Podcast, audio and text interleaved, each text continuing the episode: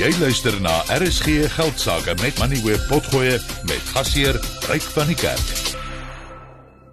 Maar kom ons kyk eers wat het vandag op die markte gebeur en uh, die insetsel word geborg deur Finbond Groep Beperk. Kontak hulle op 0860442211 Finbond Groep Beperk.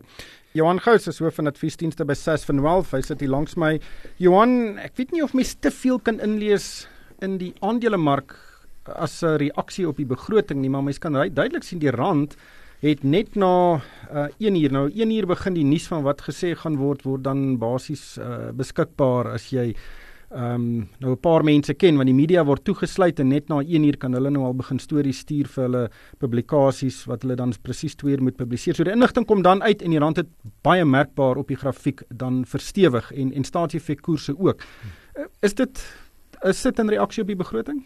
Goeienaand Ryk, net om te begin by die JSE, ek dink nie regtig so nie. Wel die mark was teen 1400 uur toe die minister van finansies begin praat op dieselfde vlak as waar hy die dag begin het en toe hierso teen 20 oor 4 nog was hy 0.4% af. So hy het redelik afgekom in daai tyd maar ek dink dit het iets te doen met die Amerikaanse markte wat dalk negatief oopgemaak het. En toe soos Senko ook gesê het in daai laaste 40 minute toe gaan ons sommer van 0.04 uh, of 0.4% af na 0.1% op.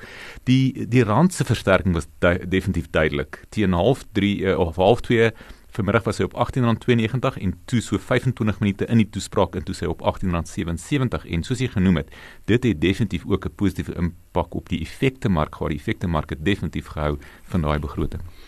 Ja, dit is uh, ek dink nie meer markte reageer so baie op die begroting as wat dit 'n hele paar jaar gelede gedoen het nie en daar was ook nou nie sulke groot aankondigings nie.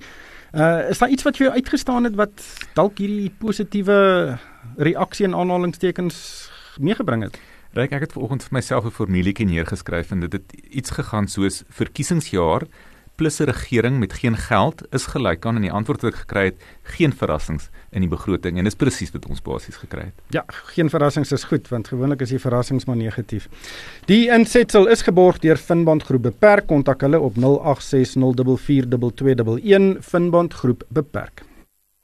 Finbond Groep Beperk bied 'n gewaarborgde opbrengs op vaste termynbeleggings. Verdien 11% nominale rente per jaar op 'n 5-jaar termynbelegging van 1 miljoen rand of meer. Geen inisiasie of administrasie fooie word gehef nie en rente kan uitbetaal of gekapitaliseer word. Belastingvoordeel is gekoppel aan ouderdom. SMS RSG na 30635 of e-pos deposito by finbond.co.za. Finbond Groep Beperk, jou bondgenoot deur dik en dun.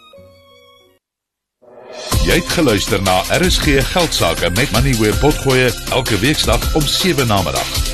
Vir meer Money Web Potgoe, besoek moneyweb.co.za of laai die toepassing af en volg Money Web News om dagliks op hoogte te bly.